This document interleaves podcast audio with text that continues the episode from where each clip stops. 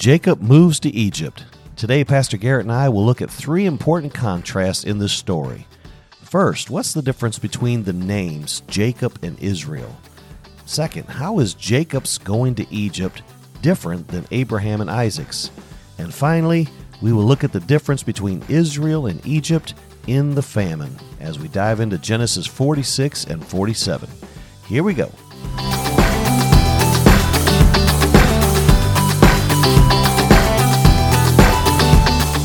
Hello, everybody. Welcome to What's the Point Bible Podcast. I'm Pastor Joe, and I'm glad that you have joined us today. We really appreciate you listening to our podcast, and we ask if you enjoy it that you would uh, leave us a rating and maybe even share it with some of your friends or family and those that would be interested in this content. Content help us get the message out. We truly do appreciate it. I'm joined today with Pastor Garrett. Pastor Garrett, how you doing today? Doing doing great. Um, how you doing today? Awesome. We are motoring through the book of Genesis. It is going to be, I think it's going to be a great discussion today. And uh, we're going to uh, just maybe see some really interesting things that uh, we'll wrestle with. Mm-hmm. Um, but until we get there, that's in Genesis 46. So last time, uh, I think we were in 44 and 45. Give us a little overview of where we've come from. Yeah, so 44 and 45 deal with um, the accusation of Benjamin and Joseph's revelation. So we remember in 43, all the brothers were together eating dinner. And then in 44, Joseph sends them home, but he puts the cup in Benjamin's bag. And then he sends his men after him and pretty much accuse Benjamin, and they're going to have to either enslave him or kill him. And this is kind of ramps up to Judah's redemption, right? Because Judah steps up for Benjamin and says, you know what? Take my life instead of his. And it was this sacrificial offering by Judah in chapter 44 that sparks Joseph's revelation in chapter 45. Because right after Judah says, Take me, you know, Joseph says, you know, then Joseph couldn't take it anymore. And he clears out the room and he finally says, I'm Joseph. And he has Joseph has an interesting perspective on his life. We know from reading Genesis that the brothers sold him to Egypt and Pharaoh promoted him, but Joseph says it was God who sent me here and it was God who promoted me. And really saw the providence of God in his whole life. That even though people did this, it was God working through him. And after the revelation and after the brothers, you know, realize who he is, they send Joseph sends the brothers home and says, Bring back my father and I got a place for you here in Egypt. And the brothers go back. And a very important thing at the end of chapter 45, they say Joseph's alive. And the Bible says Jacob doesn't believe it. Jacob says, no, he's not. But when Jacob finally believes, he's referred to as Israel. You know, so unbelieving is Jacob, but believing is Israel. So then they decide that they're going to go to Egypt, and that's where 45 ends. Yeah, so that's a, that's a great springboard right there for, for us to move into 46 because uh, we continue to deal with this uh, how the Bible addresses Jacob. It's just kind of a continuing back and forth. At times he's called Jacob, other times he's called Israel. We started to make some connections maybe to his behavior, even his sons, that sometimes they're called the sons of Jacob, mm-hmm. sometimes they're called the sons of Israel. And so uh, we get this revelation, he gets this revelation that Joseph was alive. And so we go into verse 46, and it says the very first thing it says, So Israel took his journey. Yeah. So, uh, you know, Jacob is. Uh, it seems whenever we are talking about Jacob's carnality, his stubbornness, his unwillingness. The Bible calls him Jacob.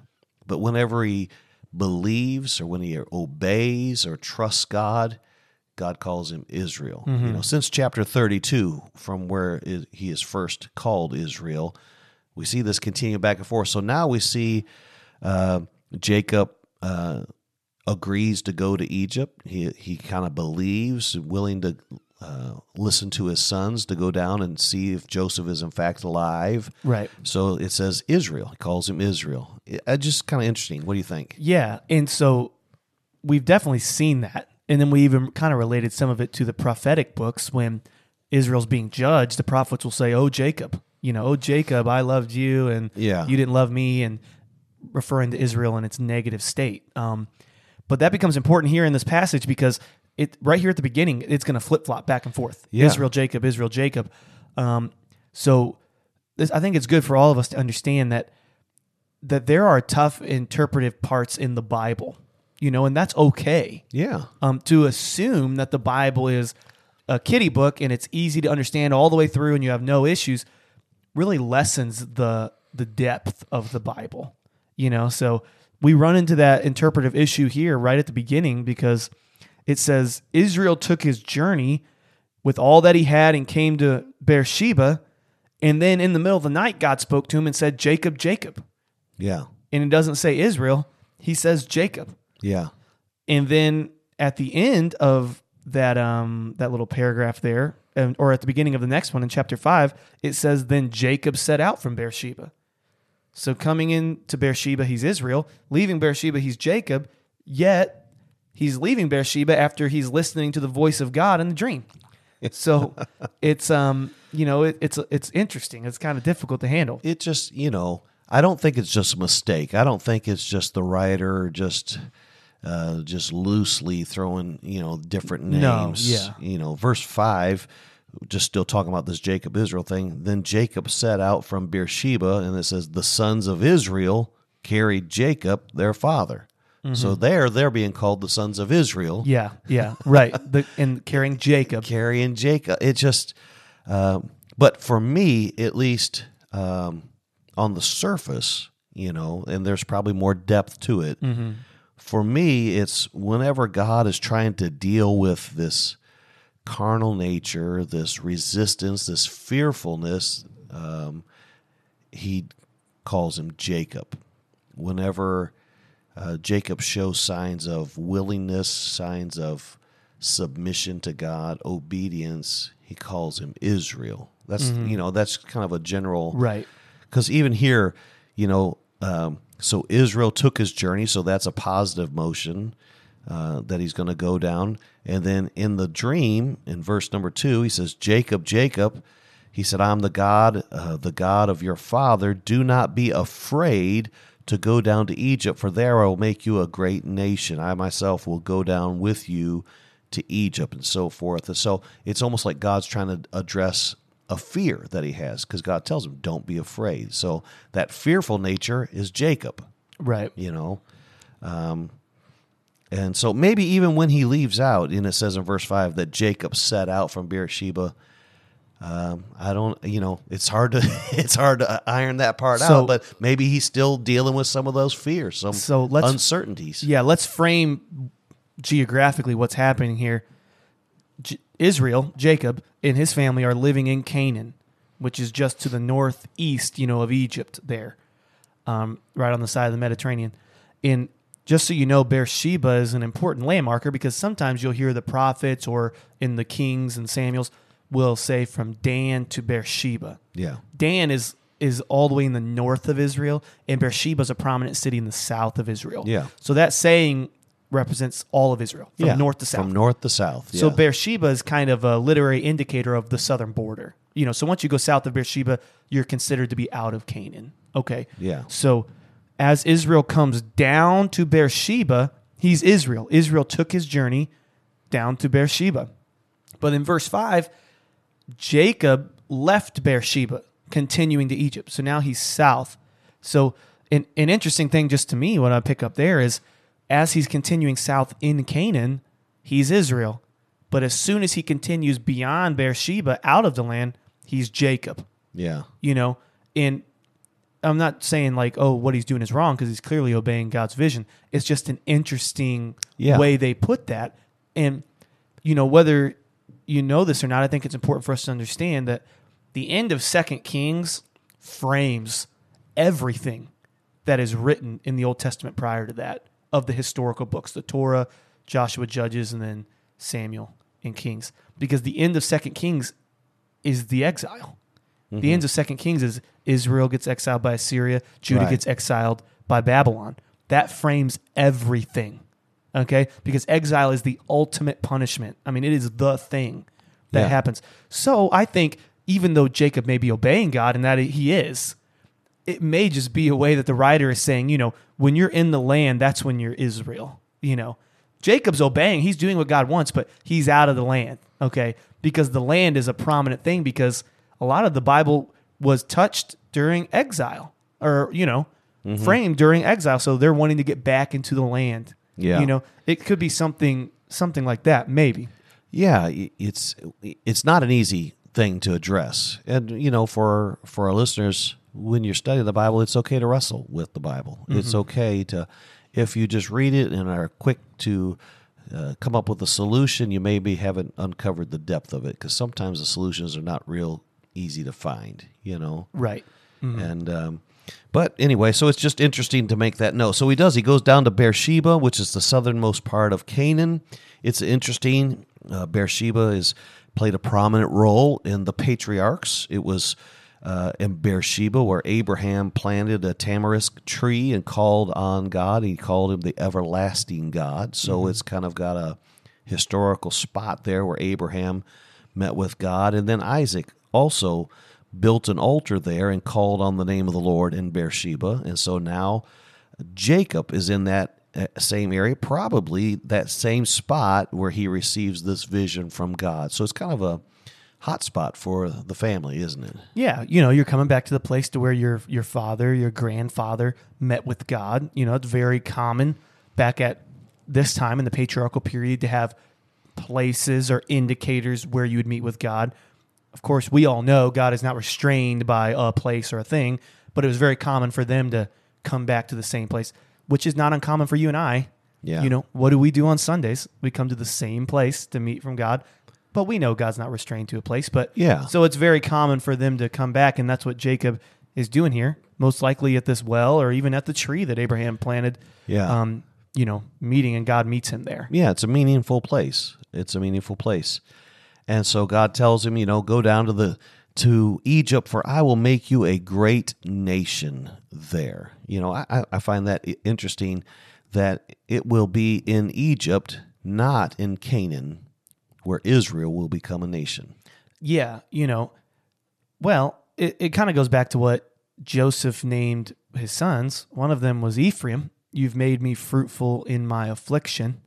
You know, in the place where may Yeah. not be so great, I'm going to make you fruitful. Yeah. Um, you know, even if we haven't got to it, but we've mentioned it a few times in chapter 50, verse 20, was meant for evil. I'll make good. So you're going to experience evil there that I'm going to turn into good. It even kind of mirrors the Joseph story. Um, you would think you'd go through the education system to be bred to be a ruler in the palace, but God made him a ruler in the prison. Yeah. And then he became a ruler in the palace. Yeah. So, yeah, it is interesting, especially with Genesis, such an emphasis on the land, the land, the land, the land, that God is going to groom them outside of the land. Yeah, Yeah. yeah. You know, when God said, "I'm going to make a nation out of you," and uh, even all the way back to Abraham, I'm going to, you know, multiply your descendants and all these things. Uh, just probably didn't envision it happening this way. You know, so it's kind of interesting. You know, Egypt played us a role in uh, in the family history. So we've got Abraham, Isaac, and Jacob. All three of them face famine. All three of them face Egypt, so to speak. All three of them deal differently with how it works out. So, just to, to review, Abraham faces a famine and he goes to Egypt. Mm. Uh, we kind of frame that as that was a disobedient act. You Yeah. know, while he's in Egypt, there's no more altars being built. There's no mention of God. Uh, he's lying about his relationship with Sarah. It's it's a bad thing, you know. And it's when he leaves Egypt and comes back to the land that he rebuilds the altar and gets back on track because God wanted him to trust him, stay in this land. And Abraham disobeyed. Then Isaac has a famine. The Bible says he has a famine and he does better than than Abraham does. He doesn't go to Egypt, he stays in the land. And the Bible says he sowed in that land and reaped a hundredfold in that same year. Yeah. And now we have Jacob who is facing a- famine. This is a third famine that they're facing. That theme of famine, barrenness, continues to come up. Uh, but now God tells him, go to Egypt. Yeah. So we've got three different patriarchs all facing a famine, three different responses. Yeah. what do you make of that? Well, that is that's a challenging one. We you know we talked about it. That's a challenging one because Abraham did it wrong. Isaac didn't do it, and that was the right decision Yeah. to not go. Jacob goes, and now it's right. Yeah. You know, and there's an obvious there's an obvious overtone to it. What God says is goes. You know, obedience to God is the way to go. Yeah. Okay. God didn't want Abraham to go, but he did. God didn't want Isaac to go, and he didn't, and he was blessed. God wants Jacob to go, and it's good. The, the interesting part for me is, is all three of them battle with the same action, going to Egypt, and it's good for Jacob, but it's bad for Abraham. You know, um, and that's a difficult question to kind of handle, at least in my eyes, when I think about it. You know, Yeah. it's it's the same action. Yeah. E- Egypt's Egypt. Yeah. Abraham goes, it's wrong. Jacob goes, it's what God wants. Uh huh. Um, you know, that's I don't know. That's it's kind of Yeah. It parallels, it feels like it parallels um, a New Testament story that we're going to be familiar with, right? Yeah. And stuff. So I think it's more of an act of uh, obedience versus disobedience. This is what I feel like. Um, it's Abraham went out of disobedience. God didn't want him to go. Jacob is going to go out of obedience. Mm-hmm. And, you know, God's going to speak to him in a night vision, a dream. And it's very similar to what happens in the New Testament with a man named Joseph Yeah. who was supposed to be the father of Jesus. You mm-hmm. know, he wasn't really, but and God speaks to Joseph and Mary and says, "Take Je- Jesus to Egypt, Yeah. right, to escape, not necessarily to escape famine, but to escape Herod. But Yeah. it's still go to Egypt." It's part of the purpose, right? So there's some similarities here, some parallel. Oh yeah, okay. Yeah, we're just going to ride with that for a second. That's definitely parallel because when Jacob goes to Egypt right now, what is that set up for? Well, it sets up the book of Exodus, Yeah, right? yeah. What does Pharaoh do in Exodus? We're going to kill all the kids two and under, and Yeah. then God delivers him. So Jesus gets sent to Egypt, just like Israel got sent to Egypt, because that's Matthew screaming at me and you. There's a second Exodus coming. Yeah, There's a, se- and this one's not going to be a physical exodus, but he's going to bring all the spiritual freedom that we've been searching for. yeah, So yes, it truly patterns that, and I think the reason God wanted them to go is because God needed a a, a way for His name to be known. You know, because before all of this, you know, Pharaoh's like, "Who's Yahweh? I don't know who Yahweh is." You know, when Moses comes and says, "Let my people go," but then now when Joshua gets to Jericho, Rahab says, "Oh man, our hearts are melting because we know who Yahweh is." You know, there was a it was a it was all part of God's plan, yeah. the sovereignty of God. Yeah, and it's also fulfillment of of God's promise to Abraham whenever He made covenant. He kind of lets him know uh, to your offspring, I'm going to give this land and so forth. But He also lets them know that they are going to be enslaved, you know, at some time in Egypt. So all this is coming to pass to fulfill the word of the Lord too. So it's just uh, it's just fascinating. It's fascinating, and the parallels that you're drawing. You know, they both go to Egypt so that there could both be an Exodus, and the Yeah. and you know if we continue to take it a little further, the first Exodus was by way of the blood of a lamb.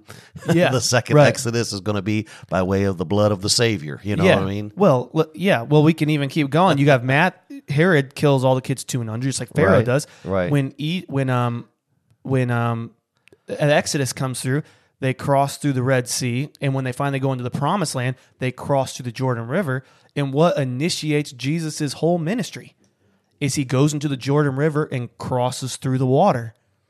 Baptized, comes back up, and it's when he comes back up, the Spirit comes on him and says, "This is my beloved Son." You know, the Exodus is now. Yeah. You're in the Promised Land. Yeah. So You know. it's it's um it's great. yeah, So so we see some so you know there's some things to wrestle with, but we certainly see the picture. We see the picture. He said, "Go to Egypt, and there I'm going to make you into a great nation, but I am going to go with you down into Egypt. So he's not leaving the presence of God; he's going with God. Right. And I think that's an important uh, important thing to note. Uh, so then we continue to move on. So Jacob sets out for Beersheba, and uh, he's going with his whole clan. So he's got wives and uh, sons and daughters and descendants, and and there's a whole clan that's going down. And the Bible kind of started in verse number eight there, begins to kind of detail out some of his uh, descendants, and he breaks them down. Now the way that he breaks it down is is this he's going to list the descendants of Leah, the sons of Leah first, and then he's going to list the descendants of Zilpah, which is Leah's handmaiden, and then he's going to do the descendants of Rachel, and then he's going to do the descendants of Bilhah, which is Right. Rachel's handmaid. So the, it's not necessarily in order of birth, oldest to youngest. He groups them. They're grouped, you know, based on their mother Yeah. and so forth.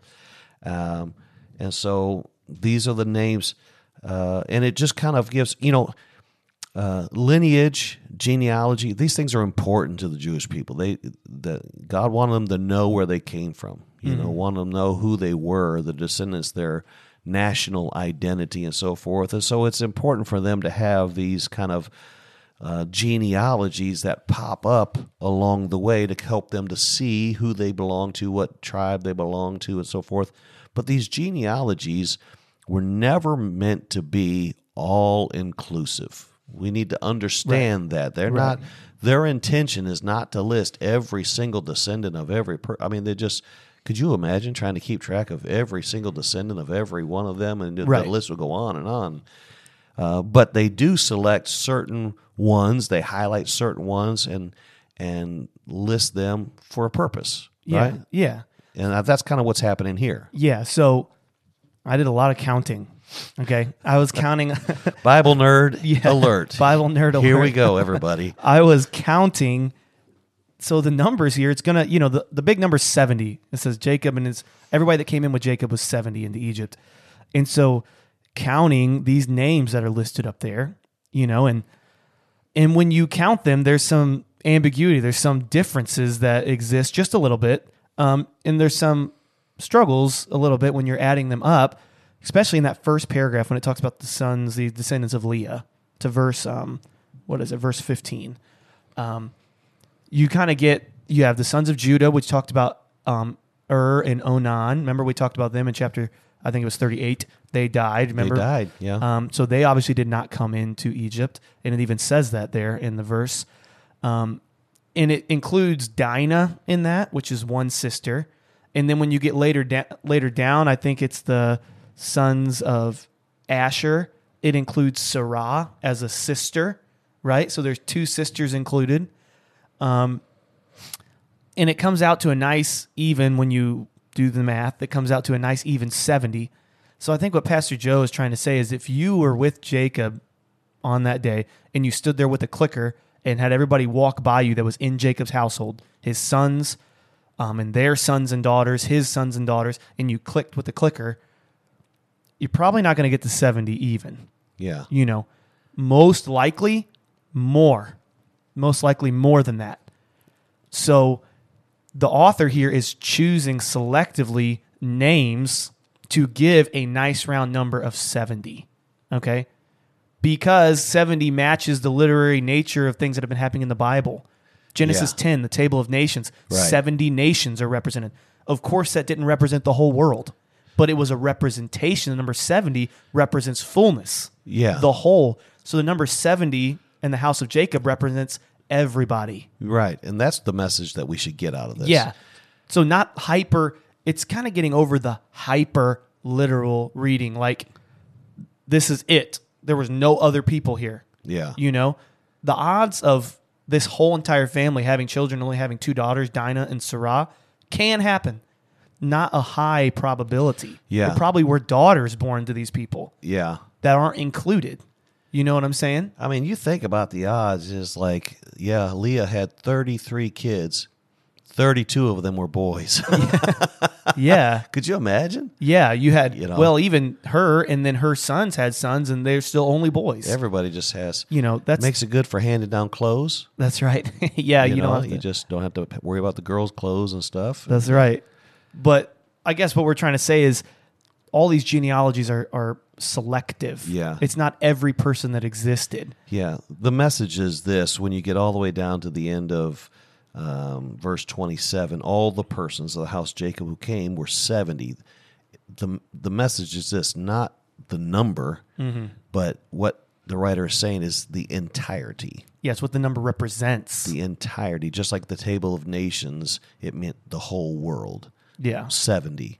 This is the entirety. When we talk about the elders of Israel, 70, it speaks of all of them. You know what I mean? yeah, exactly. And so they represented. So uh, the message is this He didn't leave anybody behind in Canaan.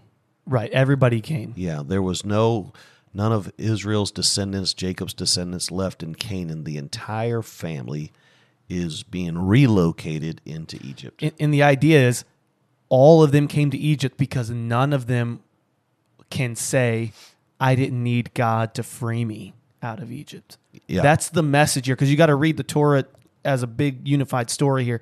That's the message is everyone came because everyone will be enslaved. Yeah. And God will deliver everyone. Yeah. You know, that's kind of Could like you imagine whole, if one of the sons stayed in Canaan, then all the descendants said, "Well, we didn't need to be freed. Yes, You know, exactly. You, guys are the ones that need to be free. We were always we don't need a savior or whatever. Mm-hmm.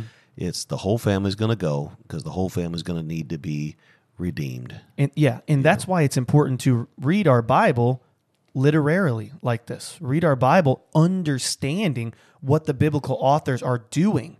You know, and I, I was saying this to Pastor Joe before we came on.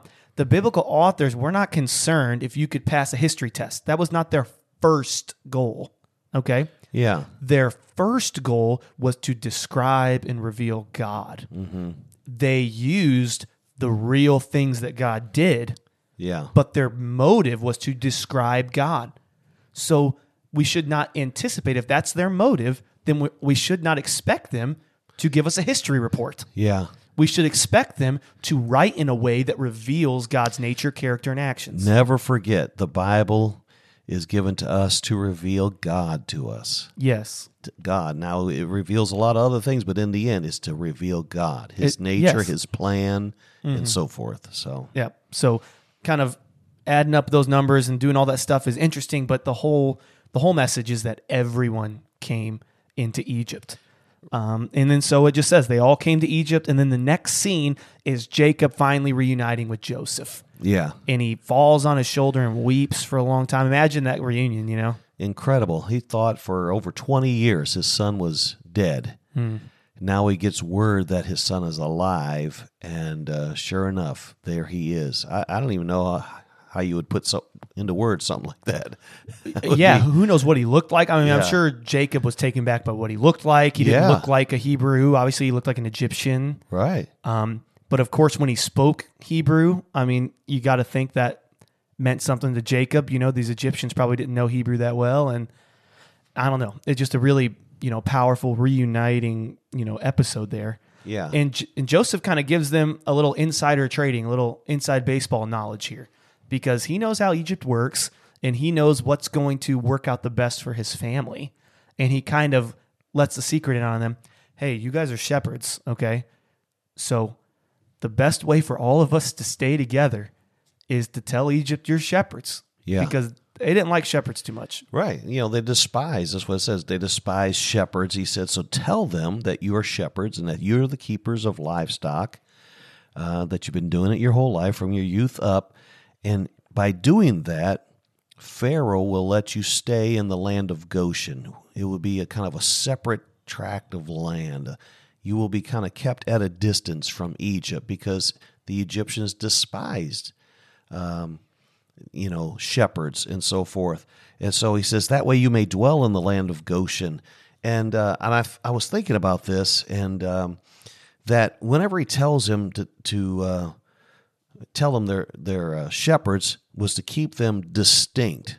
You know, if God would have left Israel uh, talking about the, the, the all the descendants, the nation or whatever of Israel. If he'd have left them in Canaan, uh, they may have become corrupted. We see that already starting to take place. Let me just uh, reference uh, uh, chapter 46 and verse number 10, talking about the sons of Simeon, and it lists them, and it says that uh, Shaul was the son of a Canaanite woman. So we see that Simeon has already started to marry Canaanite women. That is a no no. We go back in Genesis chapter 28, whenever um, Isaac called Jacob and says, You must not take a wife from the Canaanite women. The Canaanites were pagans, they were idolaters, idol worshippers. And they didn't want to intermingle with them. They want uh, that wasn't God's plan for them. So now they're in the land of Canaan, and sons have already started to marry some of these Canaanite women. Yeah. So God orchestrates the whole the whole scene. He's orchestrating here. They move now into Goshen, and when they're in in Egypt, uh, he says, "Say you're a shepherd, because the Egyptians despise shepherds, and you will be given this land, and you will be able to stay." Uh, secluded or whatever in other words you'll be able to keep your national identity you're not worried about marrying in with the egyptians Right. and so forth If everyone hates you and they don't want to talk to you, you're not going to marry them, you know? So, Yeah. Because if they hated shepherds, they would kind of leave you alone, be separate from you. So that would leave you, despite your best actions, you'd only have one choice to marry inside the family, you know? Yeah, and I, you know, and I, and I think that's that's the picture we get for God's plan for Israel the whole time. You know, is that they are to be separate. Yeah. and uh, you know they're to show other nations what what it's like to serve the real God. You know what I mean? And Mm-hmm. Yeah. if they will worship God, and God will bless them, and other nations will see that, and it will hopefully entice them to serve God also. That was kind of the plan. Yeah, exactly. So this whole formula that Joseph works out is to get them in their own land. So then in chapter 47, it picks up with Joseph going before Pharaoh. And Joseph, you know, introduces his brothers. He brings five brothers along. And the brothers say, We're shepherds, just like Joseph told them to say. And Pharaoh pretty much says, Okay, Joseph, you know, Egypt is yours. Put them, let them live in the best land. Put them wherever you want to put them. And Joseph puts them in Goshen by themselves and kind of gives them a land to be in. You know, so the plan Yeah. works out. Yeah. Joseph, it's interesting here. Joseph uh, becomes the representative for the family to Pharaoh. Mm-hmm. You know, we were talking about Joseph being a picture of Christ. Joseph represents uh, Israel to Pharaoh, who can kind of be a picture of God, really, if you want to look at it that way. You yeah, know, the king and the yeah. king and whatever it is. And uh, so, what a great picture. He's advocating on behalf of the family. You know, Mm-hmm. as long as the advocate is there and alive, the family is protected and blessed. Right. And so, that's a good picture. Yeah, because when the advocate dies, when Joseph dies, there rose a fear that didn't know Joseph. Bad things happen. You know? Yeah, exactly. Um, Good thing we have an advocate that's alive. yeah, that, that's not going to die. That yeah. remains alive and, and takes our case up uh, every Yeah. day. Yeah. So then, after the brothers go in and they have a place settled, they're going to live. Joseph now brings Jacob, his father, in to meet Pharaoh. And it's interesting. Jacob blesses Pharaoh right away, you know, um, kind of showing his honor for Pharaoh, honor for his authority. There's an interesting thing I just kind of thought of when it speaks about honoring authority. Pharaoh, by no stretch of the mean, is a godly authority. Okay. We understand that. He's not a godly person. But Jacob honors him because Yeah. he's an authority figure. Yeah. And it reminds me of uh, the story of Shadrach, Meshach, and Abednego when um, they don't bow down to the idol, you know, and and Nebuchadnezzar brings them before you and says, you know, you need to bow down or you're going to get thrown in the fiery furnace. And they say this line, you know, whether our God can deliver us or not, your majesty, we will not bow down, you know. Yeah. And even if our God doesn't, we will not bow down before this idol, your majesty.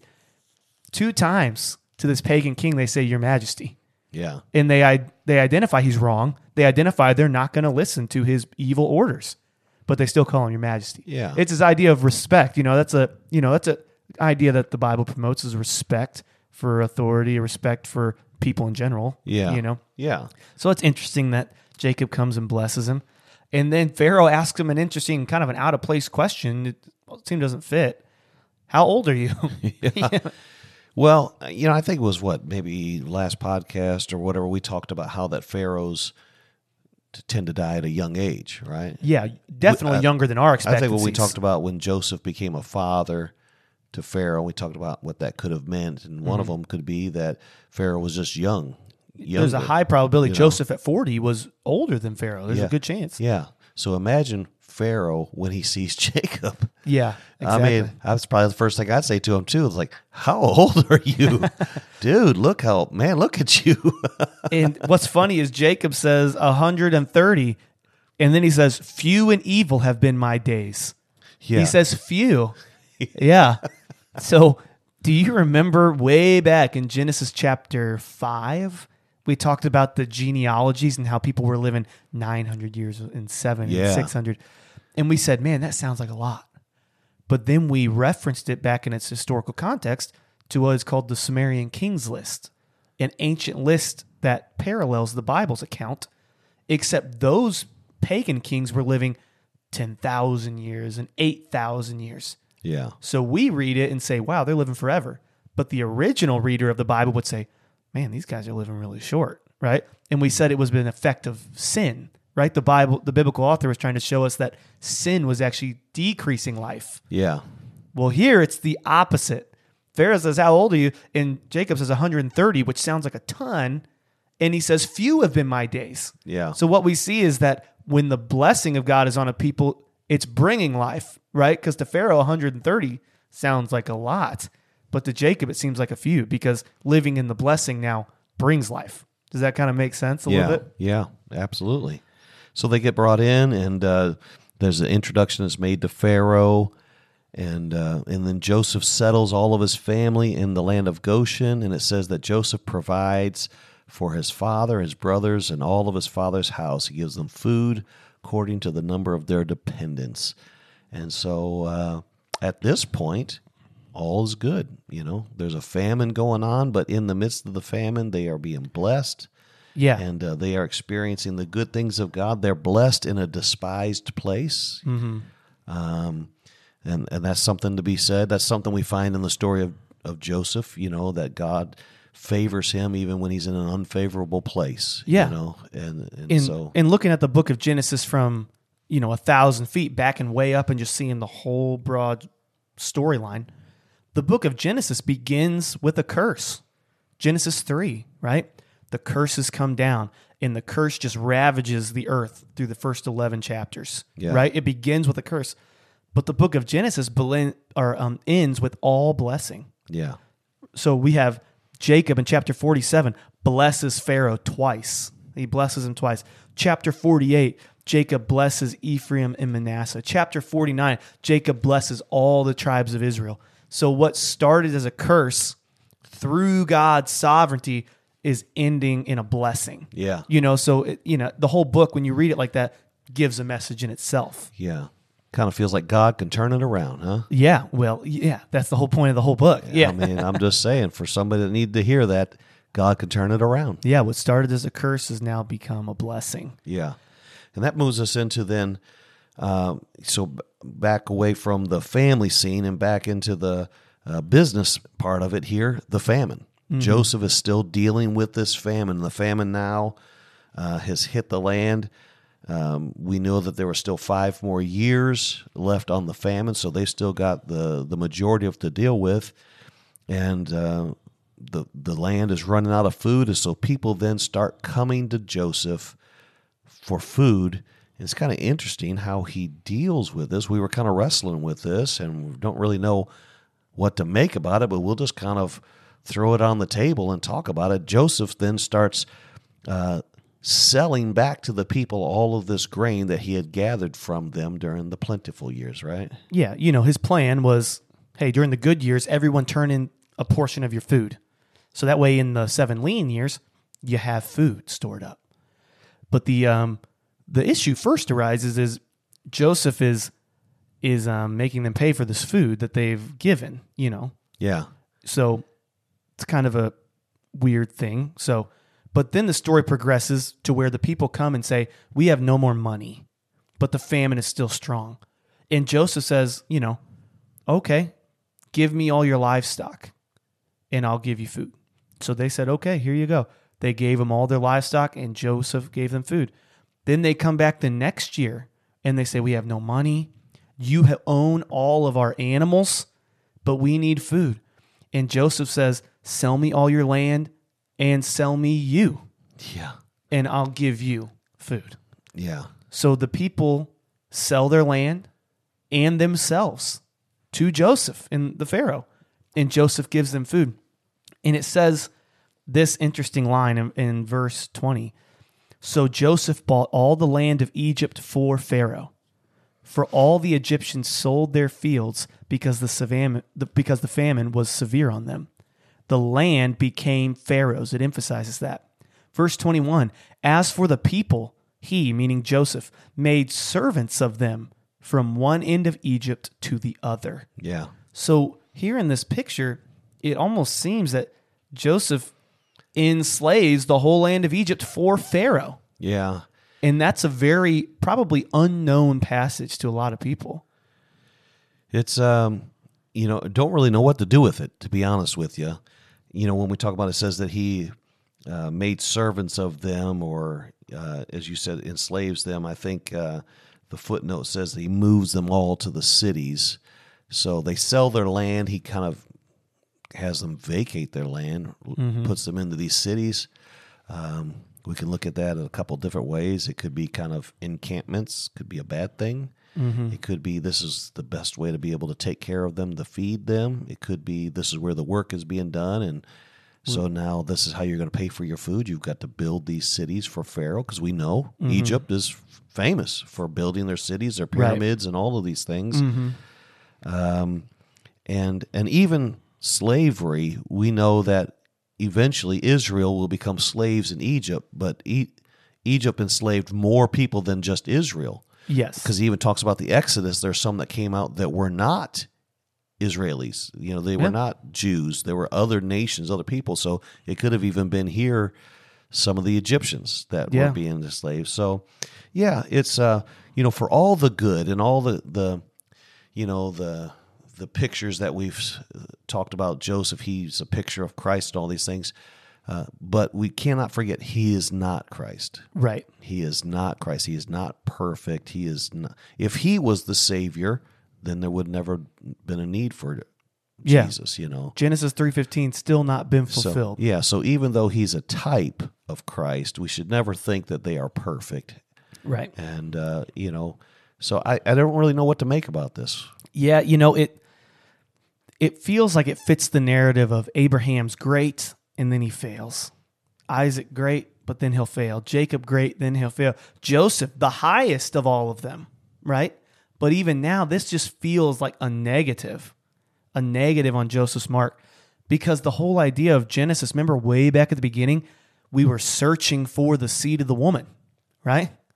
Is it is is it Cain? No. Is it is it Seth? Well, he's good, but no. Is it Abraham, Isaac, Jacob? Is it Joseph? You know, this story seems to make it help us understand that no, it's not. Because even when you read in the laws that are going to be given later, allowing people to have their own land was was a important part of it. You know, not abusing your people, not over extorting them. And this kind of seems like a little bit of extortion. You want food? I got it for you if you'll give me your animals, Yeah. if you give me your land. You know, and it could be if we try to look at it on the, on a different, a better light. It's you know Joseph saved their lives, so now they owe him their life. Mm-hmm. You know, you saved my life, and and that's kind of what uh, he said. You know, I've bought you in the land uh, for Pharaoh. And then he, he tells him, so I'm going to give you some seed, and you're to go back and plant it, and whatever grows, you're going to give one fifth of that back to Pharaoh, and you keep four fifths. And and they replied, "You have saved our lives, uh, so you know we will be servants to Pharaoh." In other words, you saved us. This is what we're going to do in return. You know, I. So eh, I don't know. There's good and bad. You can view it in both ways, right? Yeah. I- It's it's Joseph did a good thing. He saved their life, uh, and we can even view that the Lord saves our lives. We owe Him our life back. Mm-hmm. You know, it could kind of be viewed like that. You could view it as Joseph as being a faithful worker. He's a faithful in command, and he is running the business very shrewdly, and mm-hmm. you know, to build up Pharaoh. But then you can look at it in the negative as like, man, he uh, you know enslaved all the people, took everything they had. Yeah, you know, the people had nothing left. Yeah. Well, yeah, he saved them right then, but when the famine ends, now they own nothing. Yeah. And they're subjugated to Pharaoh.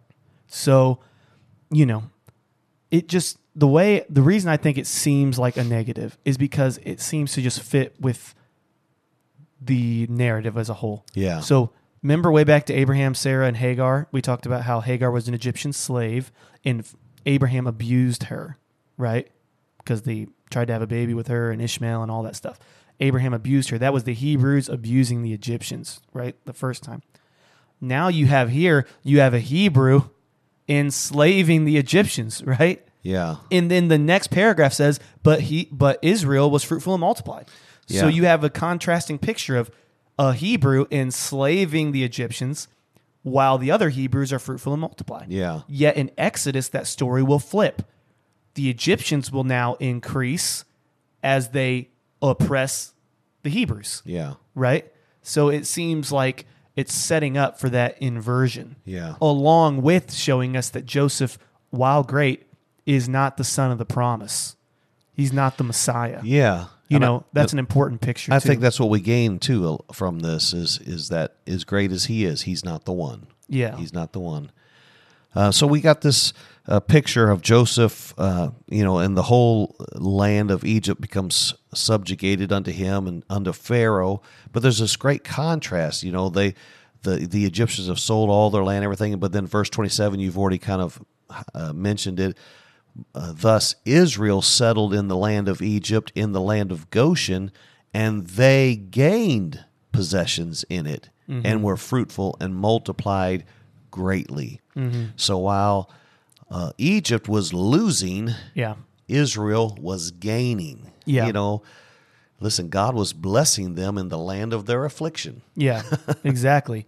and that's that's the thing is is they're being blessed and they're prospering in Egypt. You know, in a land where the Egyptians can barely survive, they were prospering. Yeah, you know, and that's kind of like the message. You know, that's a theme throughout the Bible where it seems like it's impossible, you thrive. You know, Isaiah said that Jesus was a root that grew out of dry ground. Yeah. In a place where nothing can survive, Jesus right. grew, you know, and yeah. that's kind of how Israel is growing in a famine.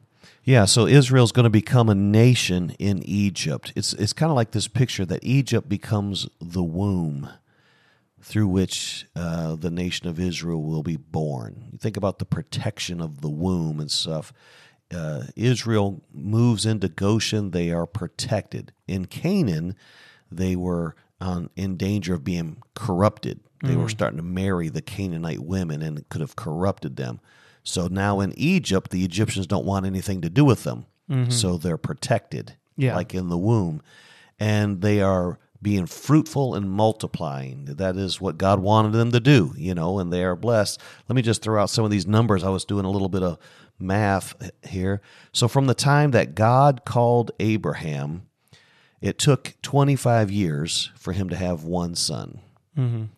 And then Isaac, it took 60 more years for him to have another son, which was Jacob.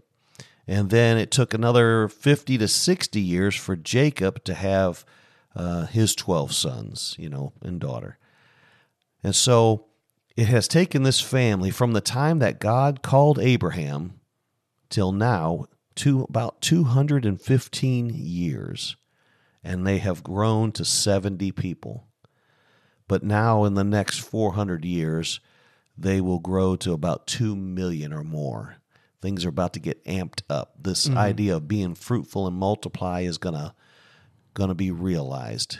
Yeah. Now, you know, in the beginning it was such a struggle to just have a, a son, right? Mm. All the mm. barrenness and stuff they went through, but now it's like exponential. Man, it's yeah. about to about to go off the charts. And here. the multiplication doesn't happen until they're in Egypt. Yeah. You know, that pressure produces the multiplication. That oppression produces the multiplication. Yeah. And that's also a theme in the whole Bible. The church added daily in the book of Acts when they were persecuted. Yeah. And the world was one when they were persecuted violently in Israel. So they spread out. You know, the idea of that when you're in the pressure cooker, when you're underneath it, being quote unquote afflicted, that's Yeah. when the multiplication happens. And it's just this great growth within this womb, so Mm-hmm. to speak, because it's not a growth that has intermingled with Egypt, because Egypt doesn't want anything to do with them. right. Mm. You know what I mean? So it's this very, I don't know what the word is I'm looking for, a very pure, very clean growth. It's just Israel multiplying by staying within their own uh, people. You know what I'm saying? Right. and not embracing other nations and other things, and they will grow to become this nation. Yeah. You know, The nation of Israel. yeah, So, I mean, great line. It ends there with they're fruitful and multiplied. And then there's a little paragraph that comes next, and it's Jacob and Joseph talking. And Jacob and Joseph have this discussion, and Joseph, or excuse me, and Jacob says, You know, pretty much, I'm about to die. You know, I need you to make me a promise. Don't bury me in Egypt, but take me back and bury me with my fathers. That's the request he has. He says, I know we're going to Egypt, but don't leave me in Egypt. Bring me back and bury me with my fathers. yeah, You know, um, you know, the idea of that, first, it gives us two things. First, the historical reality is back at this time where you were buried mattered. If you were buried with your family, it affected the afterlife in a lot of their thoughts. If I was buried with my fathers, I'll be with my fathers. Mm-hmm. That's why it was important to have a family burial site. You bury everybody together, take the bones back, bury them together. So on that historical side, Joseph or Jacob's, you know, bury me with my fathers because I want to be with my family in the afterlife because they didn't have an extended knowledge of the afterlife like like you and I will have after Jesus and all that stuff. Okay. Yeah. So that's kind of how they're thinking. But on a literary note, okay, Jacob is proclaiming Israel here is proclaiming his his faith. You know, when he says, "Bury me with my fathers," he's saying, "We're in Egypt now, but I know we'll be back in the land." You know, because there's got to be a way for you to bury him with his fathers. yeah, He's saying, We're going to Egypt, but I know that there's going to come a time when you're going to bury me with my fathers. You're going to take me back. And Joseph will say, Do something similar. yeah, You know, there's coming a time when we're leaving Egypt. We're here now, but bury me with my fathers. When you come, don't forget about me. Well, the covenant is certainly in their, their mind. They don't ever forget about the covenant. They knew that God promised them that land, the land of Canaan. So even though they are moved into the land of Egypt uh, and they are being prosperous and then eventually will become slaves and they are forced to stay in that land, God will bring them back. And, uh, and so, yeah, Jacob will be buried. Joseph will also be buried there.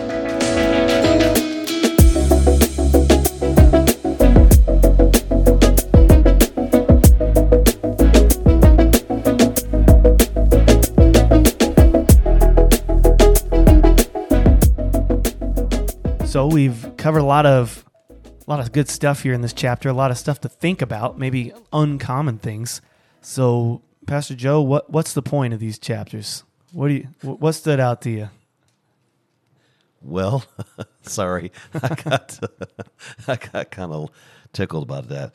Um, you know, we see that uh, that God is going to take care of His people. God's plan, His providence, is in control. That um, he that Jacob is willing to trust God and allow God to lead him, and they move their family down into Israel, or excuse me, into Egypt, where that they will be blessed. And that when we're reading the Bible, we need to understand that God is trying to reveal Himself, and that we Yeah. we don't get hung up on the um, like the genealogies and so forth. The the uh, what do you call it? Hyper literal hyper literal reading. Yeah. reading of it, but that instead the number 70 is like the entirety. We see God moving the entire nation, that Mm-hmm. God is moving and getting them where He wants so that He can make them a nation. Yeah. So I think that's a big point that God moved all of them there because all of them would be delivered. No one could have an excuse to say, well, I was left behind. Um, and then as we move into chapter 47, you know, they're shepherds, so they live in a distinct land because God is going to groom them together. They're not going to be intermingled. It's going to be his people. Um, and then you have the contrasting episode of, of Joseph strangely enslaving Egypt. In the meantime, though, Israel is fruitful and multiplies, and they gain possessions. Yeah. And it kind of sets up this contrast that will then be flipped on its head coming in Exodus. Yeah, that God would bless them in the land of their affliction, while others were suffering. Um, the the people of Israel were being prosperous. They were being fruitful. They were multiplying, and God preserved a nation, a distinct nation in the womb of Egypt, so they would not be corrupted by other nations, and they grew to become a great people. Yeah, and then the final, I think the final paragraph there, starting in verse 29, really connects it to the theme of the book of covenant. You know, Jacob doesn't forget the covenant that'll bring us back into the land. He says, when God fulfills his word, you know, don't forget about me. Bring my bones back because I know God's covenant will be true. Thank you for listening to this episode of the What's the Point Bible Podcast. What's the Point Bible Podcast is a ministry of Life Point Church in Muncie, Indiana. Please leave a rating and a comment on this podcast. This helps us grow our audience to reach more people with this message. For information about this podcast, Life Point Church, or for ways to support this podcast, you can visit lpc.tv or download the Life Point Church Muncie app. Again, thanks for listening, and we'll see you next time.